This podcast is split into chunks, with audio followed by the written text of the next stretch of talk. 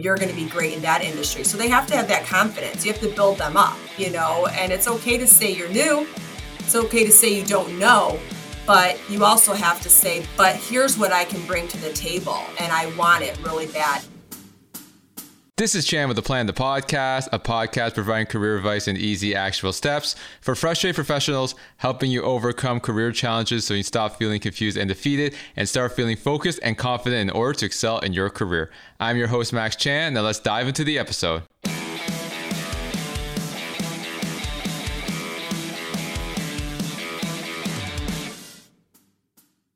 Hey, Jen. Happy Thursday and welcome to the show. Thank you very much. Happy to be here. So obviously both of us aren't living under a rock. There are some massive layoffs the past couple weeks. Well, we have uh, what Twitter, half the staff got laid off, and then Meta yesterday, I think, eleven thousand people uh, got laid off. So yeah, a lot of people are looking for jobs right now, and those are just the main two, right? There's probably a lot of other tech layoffs that happened in the past couple months that did happen, but not as big as the ones that we just experienced. With that being said, like, what's your thoughts on everything going on in terms of the labor market? Well, first, let me talk about the tech. Like, I saw that one coming, right? That was kind of being told that it was coming. So it wasn't a huge shock when all that happened.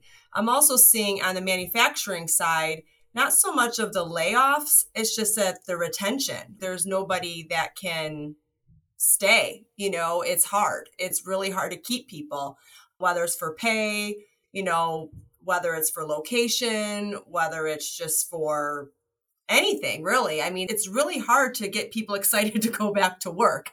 And which is odd for me to hear when everyone was complaining that they just wanted to go back to work. So it's very interesting, I would say, right now. I think there was an email that got leaked, or maybe someone screenshot that Elon Musk is basically forcing everybody to go to the office like 40 hours a week. And like, there's obviously this huge debate of remote work or hybrid, like the going in office nine to five every single day, that's going to be hard for companies to do because a lot of people will want to leave for other opportunities. So, how do you think things are going to shake out in the next couple of years with like again like these layoffs, the recession, employers wanting people to come back to the office more often? What's your thoughts on everything going on? Well, you know, first I kind of applaud companies that want people to come back into work to get that morale back up, to get that one on one interaction, which I think is very important. I do feel the nine to five hustle and bustle Monday through Friday is definitely not the strategy to go to. People are just not going to do it. We found out when COVID hit that a lot of jobs, unless you're like manufacturing and have to be in a warehouse or on machinery, you can do pretty much everything from home. But there is something to be said about that being in an office with people. And I feel that coming in like that and saying being a dictatorship, I guess you can say, or being like micromanagement, that is gone. I mean, no one's going to put up with any of that anymore.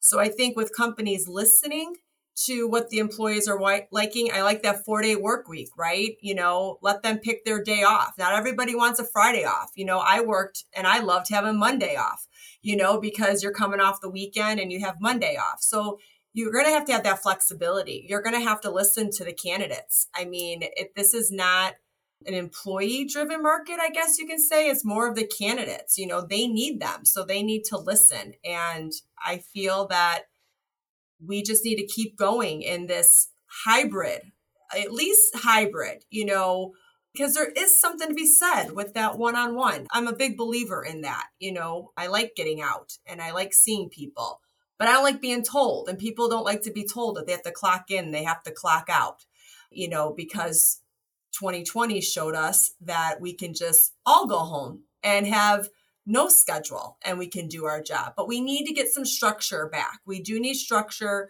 and we do need flexibility. So I think if we keep going in that route, and not being so harsh and everybody saying you have to come back in, I think things are going to look a lot better. People aren't going to be so angry and so, you know, demanding right now.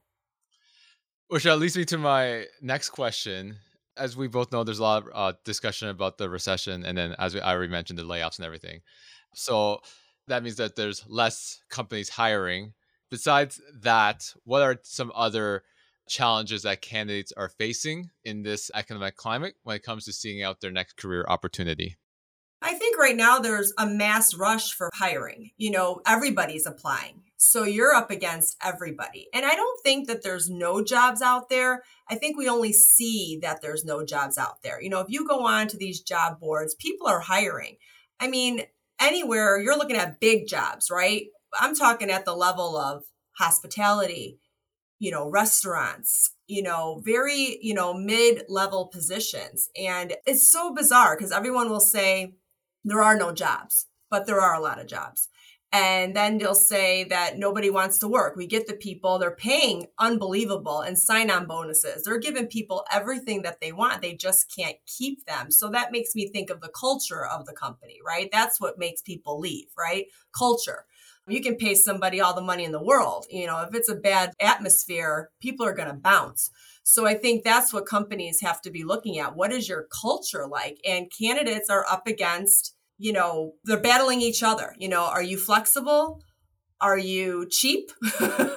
you know, companies are always, you know, are how much money are you asking for? And, you know, are you able to come in all the time? So, like I said, it's such a teeter totter. It's a balancing act because I see the client side because I deal with the client side all the time and listen in my ear and hear what all their complaints are. Then you hear the candidate side and they're all talking about the same things. It's just there's no communication. There's something, there's this big gap, you know, and that's my job is to fill that gap, right? To make sure that the candidate is understanding the client, the client's understanding what the candidates are asking for. You know, these companies don't know you know, they're just thinking, well, we got a job, we put it out there, we should have all these people. It doesn't work that way anymore. So you got to go out and find these people, you know?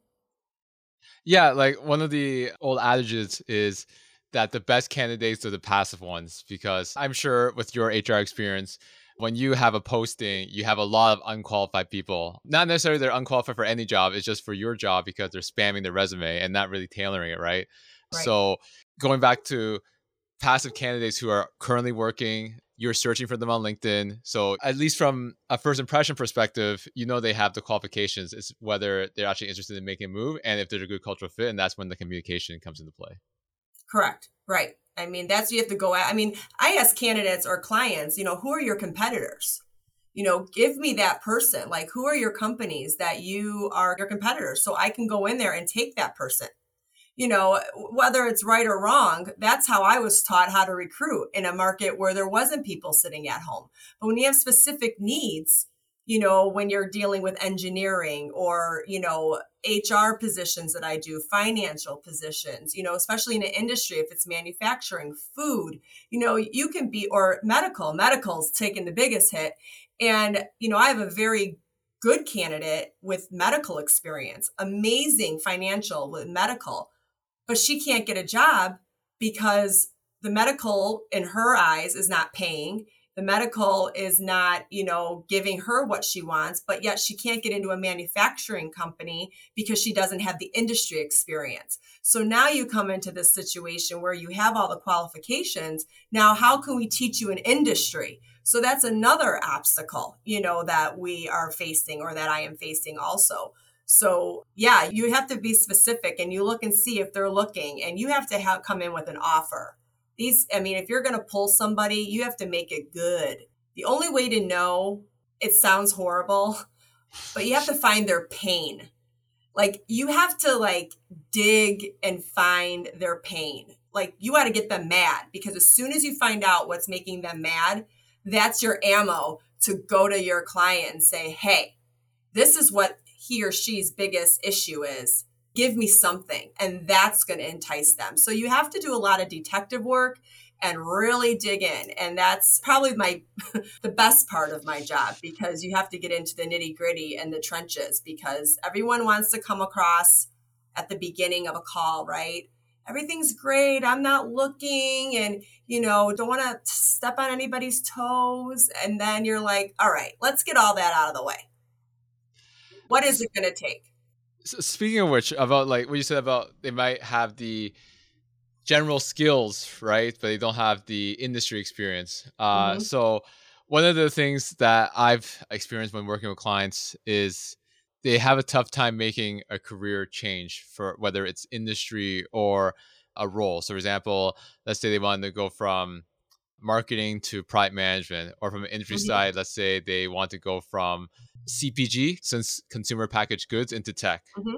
What is some advice that you can provide someone to help them make that career transition into a different role or a different industry altogether?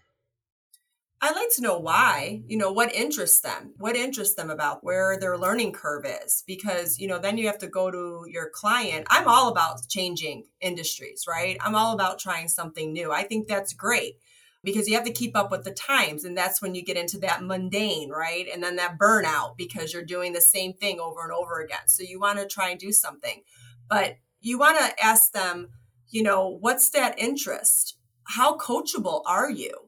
You know you're starting from the bottom. And you know and then you have to have a client that is open to taking that time you know to really teach somebody you know your industry. And i think if someone wants to do it they have to be patient.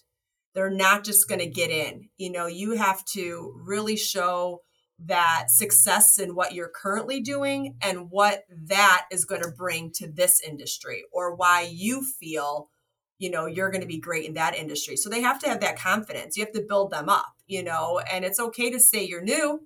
It's okay to say you don't know but you also have to say but here's what i can bring to the table and i want it really bad. And that consistency and showing that you're doing the research and showing that you're doing the work to get into that industry is what i tell you know my candidates. It's great that you want to change and do something. That's wonderful. But here's somebody who's doing it and then here's somebody like you. What do you have that this person doesn't? And then they really have to think about themselves. Yeah speaking of like what you said about being patient right? A lot of mm-hmm. people like the idea of a career change but they won't actually do the work to get right. to make that career change. And like for me for example i started my career in digital marketing as a small agency and i wanted to go into corporate different industry altogether. It was tough. Like I had to do a lot of networking. It took me about like six months, right? And this is with me with like work experience. When I was a fresh grad, it took me even longer because I had no experience. But even when I had experience, I didn't have the big company experience, so it was not an easy transition. So it did mm-hmm. take me some time to network and build up my reputation to actually get a referral in but that's a lot of work right and a lot of professionals again they like the idea they think like, for example if to get into like data science they think they all they have to do is take a boot camp have like a small portfolio and then apply and then they get the job from the employer but there's obviously a lot more involved in that and does take you a bit more time but as you said you have to have patience if you really are passionate about making that career change right and instant gratification right you want it and you want it now and, you know, I have to tell people also, you know, when you're looking for work, that's your full time job now. So if you have a full time job, you've just added a part time job looking for a job. And if you're not working, that is now your full time job. So you can't just take a day off. You know, you have to be actively going and it takes work. And, you know, I'm noticing that people, right or wrong, but they're lazy. You know, people don't want to they don't want to do the work they just want to get the job and we have to that's where i come in and say i get it i get that you're frustrated i get that you've done all of these things but you, something's missing you're not doing something right so we're going to figure out what that is so once you get over that instant gratification once we get over that you know woe is me, you know, all of that stuff, then we get down to work here. But you have to look at this as your job now. This is, and if you want to go to a different industry and you're coming up against people, you know, you have to come to play. And it takes a lot of coaching and patience. If that's one thing, you have to have patience. I have to have patience. And, you know, all sides have to be patient. Yeah, absolutely. And like going back to instant gratification, right? Like I've had calls with prospective clients and they would it'd be like a information dump, right? They say, "Oh, I've done my resume. What else can I do? What else can I do?" Right? So they're looking for some silver bullet, but it's not about finding some secret sauce. It's about getting good at the fundamentals, which is like if your resume is not getting the response you're looking for, just make a better resume. There's no like secret tactic out there that bypasses having a good resume, right? Same with uh, right. interviewing. Like it doesn't matter what you do, you have to talk to someone and build trust and connection in that interview to get the job. Like you can't bypass an interview, right? So it, it seems like a lot of people when they get frustrated, they're trying to look for quick answers. And you and I have just agreed that there is no quick answer. It's about being patient, mm-hmm. following the process, and reiterating the fundamentals over time to get better. Yes. I mean, yes, on all of those, I agree 100% because they just want it now. And even with the resume, you know, it's not easy to make a resume, right? I mean, I can't keep mine up to date and I've got 20 years that I have to put on a resume and you forget what you do. Like, and then you do it and then you think, wow, I do pretty good, you know? But, and then you get into that, you know, that interview part of you're talking about and people don't understand the process. And, you know, once you get that interview, I tell my candidates all the time, you know, we know you can do the job. That's why you have the interview. We got to get back to basics. People have lost interview skills because we've gone to Zoom. People have lost interview skills because we're doing it on the phone. So we're losing that connection, right? So it's all about going back to basics because once you get into the interview, it's really at that point a yes, I tell them make sure you have a high of your career and a low of your career and what you wish you could have done better in your career, right? Have all of those things in the back of your mind.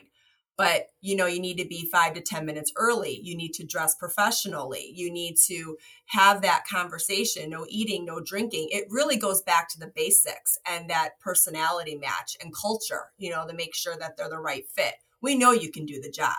So don't harp on that. But, you know, we've lost the basics. And that's what I instill with candidates and clients is like we have to go back to yes ma'am no ma'am please thank you sending the thank you email sending the thank you letter you know getting back to the basics. And i feel that if we can do that then all parties can kind of you know simmer down a little bit.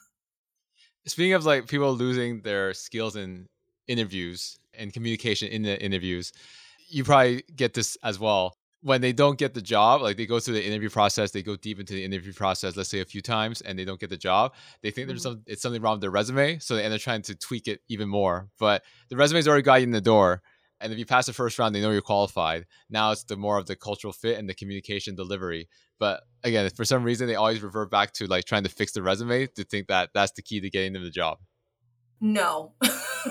you know, I've done corporate recruiting that I just worked with one company, but since I'm in the middle now, you know, when a client comes to me and says they're not a good fit, I'm like, okay, I can respect that, but I need to know why. You know, why have they gotten to second and third? And what is that reason why? Did they swear? Did they do an eye roll? Did they have a, you know, whatever the case may be? I need to know what they did because then I have to go and people are scared to tell people rejection you know, and that's just part of life. And that's just part of what I do. I think I've done more rejection calls than congratulation calls because you have so many people that you interview and interview, right? You can have five, six people. They're only taking one. So you still have five people you have to give them all the bad news. So, you know, it's hard. But I try to be as transparent, or I am as transparent as possible so that they know. I had a lady, she worked 25 years with T Mobile, Sprint, all in, you know, telephone. And she was going for a regional finance position and for an electric company. And totally different industry but she had all the skills so i pushed her through and they spoke with her. And they came back and said because it was her lack of interview experience they didn't feel that she had a grasp of the job and you know part of me was like okay but then i thought let's just talk about she's been 25 years with one company, which is unheard of nowadays, you know? But I had to go and tell her. And she told me too, you know, she was like, I was nervous. And, you know, so you don't have that confidence. And interviewing is hard. You know, it is hard because you feel, I don't know why I feel people get guarded. Like they think they're being judged or they think they're being attacked when it's just a normal conversation, just like when they call me. You know, I think people are more lax with recruiters because they don't think we I don't know. They're just kind of like we're their friend. Like it's not the company. So they feel they can get away with a lot more or say a lot more. And you got to put those boundaries in play. But I think you have to ask, you know, why is this candidate not working? And if I don't like the client's answer, I'm going to tell them, well, that's not going to work for me. because now I have to recruit for you. So I need to know where I missed the mark. Or if I didn't miss the mark, where did this person miss the mark? And so, you know, you have to have those tough calls. We're kind of like the bad cop, good cop, you know, like in all areas. You make a good point that leads me to my next topic in regards to why it's important for employers to provide feedback to candidates that they don't hire. You've been in corporate recruiting, right? So there's always this debate of like, why don't recruiters or hiring managers give proper feedback? They might just do the corporate line, oh, we enjoy talking to you, but we decided to go with someone with more experience. Mm-hmm. Some people think it may be like just to not get sued, or it could be a, you might take the feedback as discrimination. Yeah. So they don't want like a lawsuit or anything of that nature. Some say that they're just really busy. So like what's your take on all that in regards to like why don't employers or why don't a lot of employers give real feedback that candidates can actually use to better themselves instead of going through a job search hamster wheel because they don't know what they're doing wrong and these employers are not giving them the right feedback to get better. Right. I think you said it correctly. On the HR side of it, when you're dealing with human resources, you know, they have a script. You know, they can't even give a reference. This is days of work and are they eligible for rehire? You can't say anything. You know, you can't even ask what they want to make money. You have to change it a certain way. The laws have changed so much on what you can and can't ask. And I think honestly, people are scared to give rejection because they don't know how it's going to, you know, come back at them. And it is. People are very sensitive and their guards are up and they're going to be offended. And I think that's not how it's always been. I think that's how it's become. I've seen that change in that market because of all the laws that have been put into play and you can't ask anything. And you know, a lot of times I tell candidates, I'm like, I got to ask you XYZ. Like, I need to know why you left this job. I need to know how much money you want to make. I mean, I don't understand why, you know, I need to know. It is because nobody wants to hurt anyone's feelings and for it to come back and, you know, be a lawsuit or a discriminatory comment, which most of the time it is not. And sometimes if they're not a cultural fit, maybe they just didn't, you know, it's okay. I mean, we're not all supposed to, you know, get along. It's okay if it's because you just didn't feel it with them. But I will respect that if there was nothing else that was the reason why. You know, like did he or she say something horrible? You know what I mean? Like did they, you know, like I said earlier, did they swear or did they, you know, get up and answer the phone like where they're not professional. But i think mostly it is being guarded. These companies are being guarded so nothing comes back. And they're not going to put anything in writing because you cannot you know? So yeah and i think that's what the best thing about being a recruiter is is that we can get all that information as opposed to hr to candidate you know, I think in this case with my career, and I'm sure with yours, I like being that middleman because it lessens the guard a lot to get the answers that we need. Speaking of the answers that you need in terms of salary, a lot of candidates they hate the dreaded question uh, what are your salary expectations right they don't mm-hmm. want to give too low a number so they try to push back and like ask what the budget is, and then depending on what company it is, the recruiter will then push back and not give an answer. Another example would be try to delay the discussion of salary, saying, "Oh, I don't know the full details of the role. I'd like to talk about this more later on in the process once I'm more familiar with what the role entails." So there's a lot of like different angles on how to answer this question.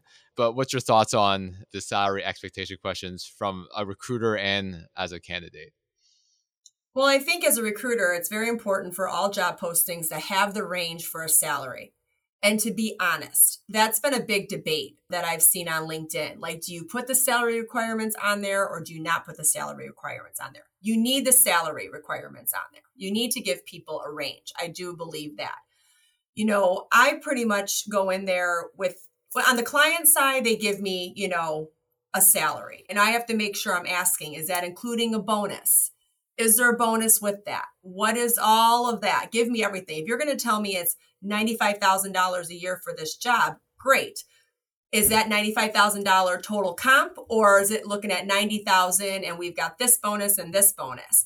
And, you know, then I need to know how far can I go?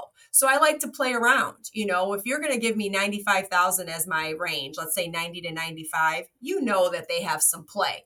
So, you know, I'm sending a 97, 98, I'm pushing the envelope, a $100,000 person to see like where are they going to go? When are they going to stop? You know, because they will eventually, but I like to play a little bit with that. And, you know, that's on the client side. But on the candidate side, people are lowballing themselves actually. They're actually lowballing themselves, thinking that is a way to make them marketable. And I said, that's a horrible thing to do. I had somebody, I'm like, you don't ever lowball yourself. You have to know your worth. And I always say, I'm like, you know, in a perfect world, give me something. My job, I tell them, is to make you money. And I laugh at them. I said, the more money you make, the more money I make. So why am I gonna, you know, lowball you? I'm like, I just, I need to know. So if they tell me that they're making $80,000 a year, Okay, great. Again, is that total comp? Are there benefits? Are there bonuses? And once you make it more less stressful, I'm just not a stressful person with anybody on the phone with this. You know, I just like to let's just get it out there, you know, and let's just move on. You know, a lot of times I ask the money up the front, like right away, like, what are we looking at here? You know, like, why are you leaving this job? Because I feel I'm worth more. Great. How much do you think you're worth? And then they tell you. I said, great. Now we got that out of the way. Let's talk about what you do. And I have to sell them. You know, I have to sell the candidate every single time. I've done a lot of negotiations, I've done a lot of counteroffers. I'm pretty proud to say that I haven't lost many at all because I feel that there's no secrets. You know what I mean? There's no secrets. And so when an offer comes through to me, to a candidate, I'm very confident that they're going to accept because you have that horrible topic of money. We need money, you know, so we have to have this conversation. I don't like the laws. I don't want to say laws, but I think it's getting a little, you can't ask somebody what they make. Well, then I don't understand that. So now what? You know, I have to be able to finagle it a little bit. So, but I think money, once you get that off the table, it's smooth sailing from there. You're obviously aware of the salary transparency laws that came into effect in New York. I think it was New York and some of these uh, companies are gaming the system. I think I saw one ad about like salary range zero to two million, or it's basically some law like this huge range that doesn't mean anything, right? So right. again, I think it's nonsense. But what's your take in terms of like government getting involved in the company's business in regards to like posting actual accurate salary ranges? I think a company should be able to do what a company wants to do that's my take on it. You know, there has to be some boundaries put into play here, you know, and putting something out there from zero to whatever, that's a joke. That makes you look silly, first of all. And then it's just going to waste more time because you're going to get candidates of all different caliber of people so you can have what another status that we have all these people applying? And your recruiters aren't even getting through what they have normally. I mean nobody understands unless you get indeed and you're getting hundreds and hundreds of resumes a day. I mean it's exhausting.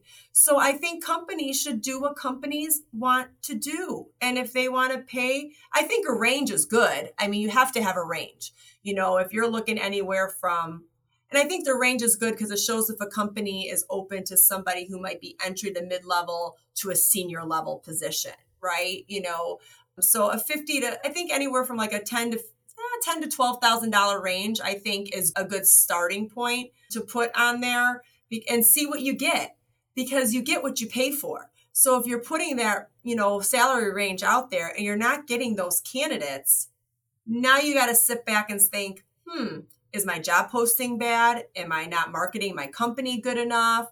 Is the salary, you know, there's so many Glassdoor, Career Builder, there's so many ways to get a salary analysis. Use those for your market. Know your market, know the standard of living, and make a range that is going to be, you know, good for somebody who to, wants to come to you. I think companies should do what companies want to do and have some boundaries there.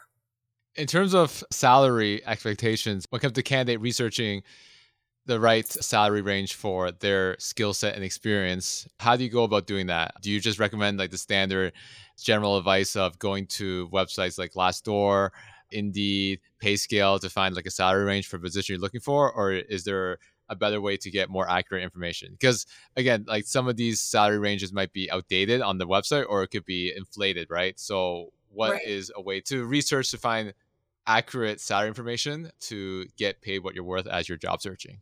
Usually, when I do an intake call with a client, I'll ask them, but then I also do my own research on Glassdoor. I look at Indeed.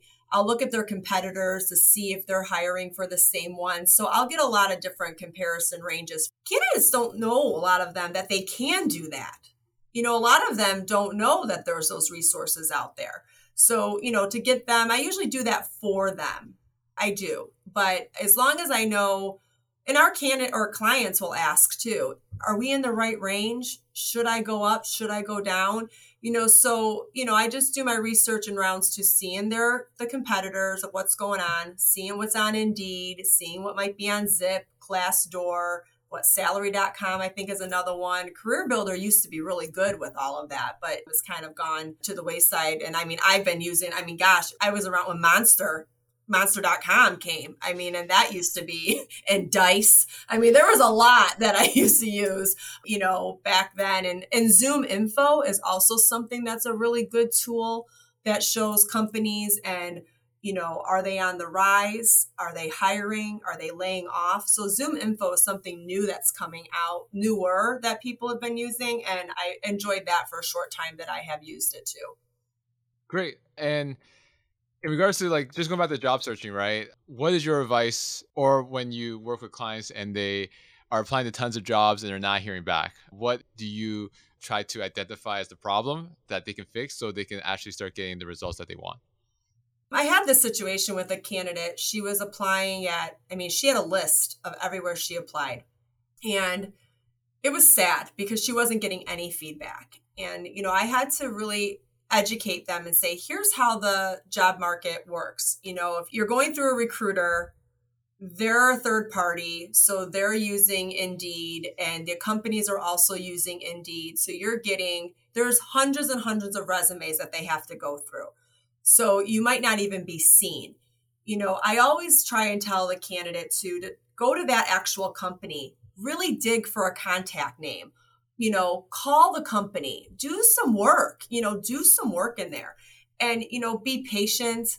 If it's been a while and, you know, don't beat a dead horse. If it's, if it's done, it's done. You know what I mean?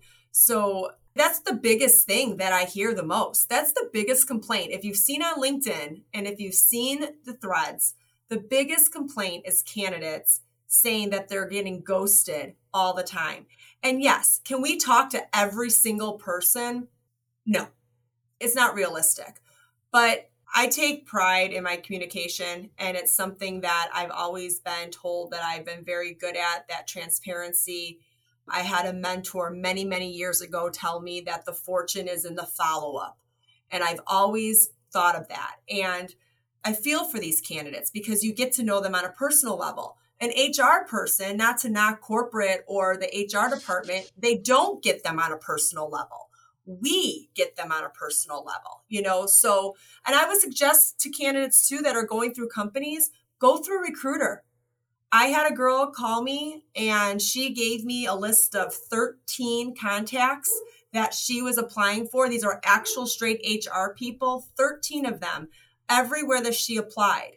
And I said, let me see what I can do for you you know let me see if i can get some answers for you. So using a recruiter will also help that work that help you. You know people don't understand that. They think recruiter and what we do a lot of people think right away oh staffing or temporary staffing or you know and yes that is true too. I've done that for half of my career too. But if you find yourself an executive recruiter you know they can help you. But keep being patient when it's right, it's right and it'll come. You know, I know nobody likes to hear that, but it is true. it really makes me sad that there are so many people out there that really do kind of wash their hands of it and there is no follow up because that really bothers me. But that's the number one complaint over money. It's been the whole ghosting. Yeah, no one wants to get ghosted, whether it's like dating or job search, right? They want an answer. Like no is better than nothing, as right. they would say. Hundred percent. So you help a lot of professionals with interview prep, and you did touch upon how a lot of candidates, professionals, don't know how to communicate properly in interviews anymore. So, with your expertise, what are some of the common interview mistakes a lot of professionals make that they're not aware that they're making because again, no these companies are not giving them proper feedback to fix those mistakes. I think if you're looking on the remote side of things with Zoom, they're not treating it like walking in an interview, so they're not on time. Some people are very, you know, they look at being on this Zoom or Google Meets or whatever as being on time. Dressing professionally. People forgot they got lax when they're at home and they have to dress professionally. Uh, you have to tell people, you know, dress professionally. And I think they're missing that. The phone.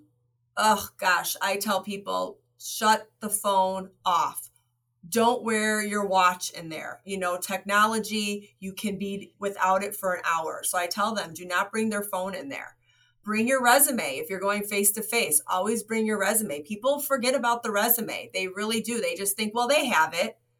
Well, you know, no, I mean, that doesn't mean anything. You know, you bring your resume and you come in there. No food, no gum, no candy, no swearing. These are not your friends you know? You have to talk professionally. Again it all goes back to the basics you know? And even though they're real people even though they're just like you and i and it's just a normal conversation being on time shaking your hand saying thank you sending that follow-up email or a thank you letter is so crucial. That if there's like 10 people and two of them send that thank you letter those are the two I guarantee that are going to be called back. You know, remembering their names. You know, a lot of times when you talk with someone on the phone or an email the first time, I always say, you know, what stuck out? Make sure you know who you're interviewing with. Don't walk in there and say, I don't know. Know your company, research the company, that is probably you think people would get that but i send like a whole interview prep sheet and know the company you're interviewing for because nothing is worse than going to an interview and they ask you so do you understand what we do? And they say no. Well you're out because do the research on the company. Do the research on who you're interviewing with know their title, know what they have to do. I mean, you know, you're prepping, you want to wow them. So if you know these things, you know, that's what I tell everybody for every interview, every single one. So we went through the mistakes of interviews, which in a way is kind of common sense, the stuff you mentioned. But again, it's always good to provide reminders to our listeners who have been out of the job search for a while.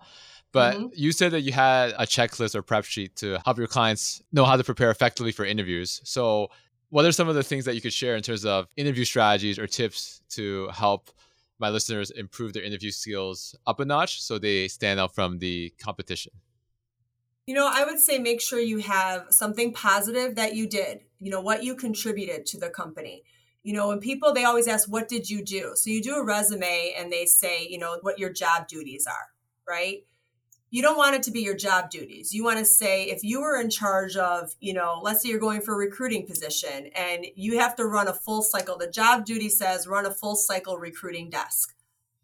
So you want to go in there and not say I ran a full cycle recruiting desk. You want to go in there and say this is what I did. You know, these are my clients. You know, this is what I brought to the company what can you bring to the company? What are your numbers? What are your if you're in sales what are your kpis what are your stats right? What are your stats right? Just like in a sport you know what are your stats? What are you going to bring to this team? So i always want them to have that as their you know always remember something like that. And second i always tell them you know have a failure something where you missed the mark you know show that vulnerability. But not only showing that failure also showing how you overcame that failure. What did you do? How were you proactive and fix that? Or did you not fix it? You know, make sure you're honest. You know, honesty is the best thing to do.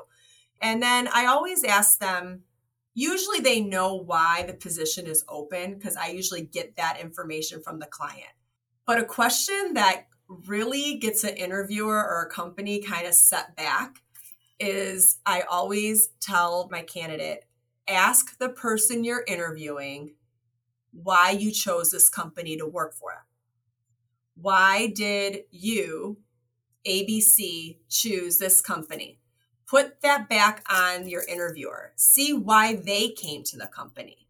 See what they think the company is all about. You know, talk about them And a lot of interviewers, I've had a lot of clients come back and say, they asked me why I came to this company.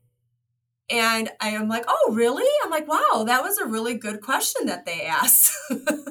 but, you know, just asking them, you know, get to know the person that you're going to be working for and you want to know why. And even if you left, you know, everyone wants to know why you left your last job. And even if the boss was, you know, horrible, whatever, just say, it just wasn't a cultural fit for me. That was it. Don't badmouth anybody. Don't go in there just talking about everybody because it's just not good character. You know what I mean? If you were laid off, you were laid off. If you quit, well, why did you quit? Well, you know, it just wasn't working for me. You know, I just didn't feel it was good for me. And that's it, you know. But again, a lot of these things the client will already know because I've already given them all those obstacles but it really does show a lot of respect when you ask that client at the end when they say do you have any questions and just say yes what made you come to this company and it's a good closer yeah, it's definitely a good closer. Yeah. This episode is probably going to get posted around January. What's your opinion of the outlook of the job market in 2023? And for some people who are looking making a career change or searching for a new job, do you think it's a good time to start uh, in 2023 or with so much economic uncertainty, it may be better to stay put if you are okay with staying at your current job for the short period of time that there's a lot of economic uncertainty right now.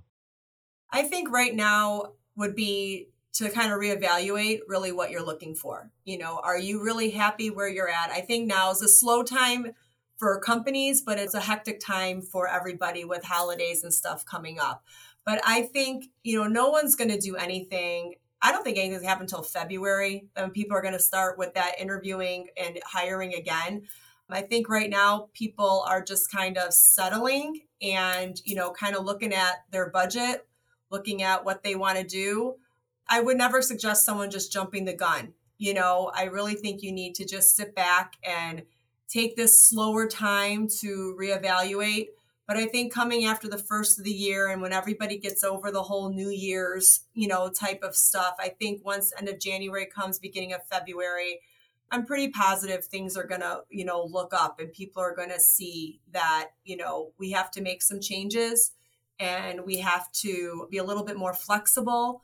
Candidates have to be flexible. You know, they can't be, you know, saying i only want this and clients have to be there has to be some sort of a balance we have to figure out a way to come together and i think that's where recruiters are going to be a little bit more of a resource i really think our industry is going to really rise because i think people really need consultation and i really think they need some mentorship and a recruiter is the most you know inexpensive way to do it. You know what I mean? But I am very positive going into the latter end, middle of first quarter of 2023. Awesome. Jen, I really appreciate you taking the time to speak to me about the current job market, as well as providing your uh, interview tips and strategies to help my listeners who are currently in the job search. So I want to end off this podcast episode with a question I ask all my guests at the end is what has been one big career challenge that you had to overcome to help you get to where you are today? Well, I've been through ups and downs in the staffing industry and I took time off I took a few years out of the industry to kind of just clear my head and, you know, see if this is what I wanted to do. And I think my whole purpose with doing this is really to help people. I really do just love people. And the setback when things crashed, you know, 2007, 8, when things were like really bad and, you know, I lost, you know, everything, you know, and then you take that time off and then you come back it's a very fulfilling career that I have. And that's what keeps me going. And I like to just see clients happy and I like candidates happy. So that's what keeps me going in the end. And I have to be able to roll with the punches because no day is the same. And sometimes it's exhausting, but it leads you to a lot of remarkable experiences. Great. And uh, how can people reach out to you to learn more about what you do and how you can help them in uh, their career? They can email me at info at jenconersconsulting.com. My website is also jenconersconsulting.com and all over social media as Jen Coners. Great. Again, I appreciate the time. You too. Thank you. Have a great day. Thank you so much for listening. And if you found this content valuable, here's three ways I can help you achieve your career goals for free. First, subscribe to this podcast as I post two episodes a week. Number two, leave a five star review as this helps build the credibility of the show so we can gain access to more influential people to interview and bring those lessons to you to help elevate your career. And number three, connect with me on social media. There's a link in the show notes for you to click on that compiles all my active social media accounts, making it easy for you to find me and connect with me. Thank you again for listening, and until next time. Yeah.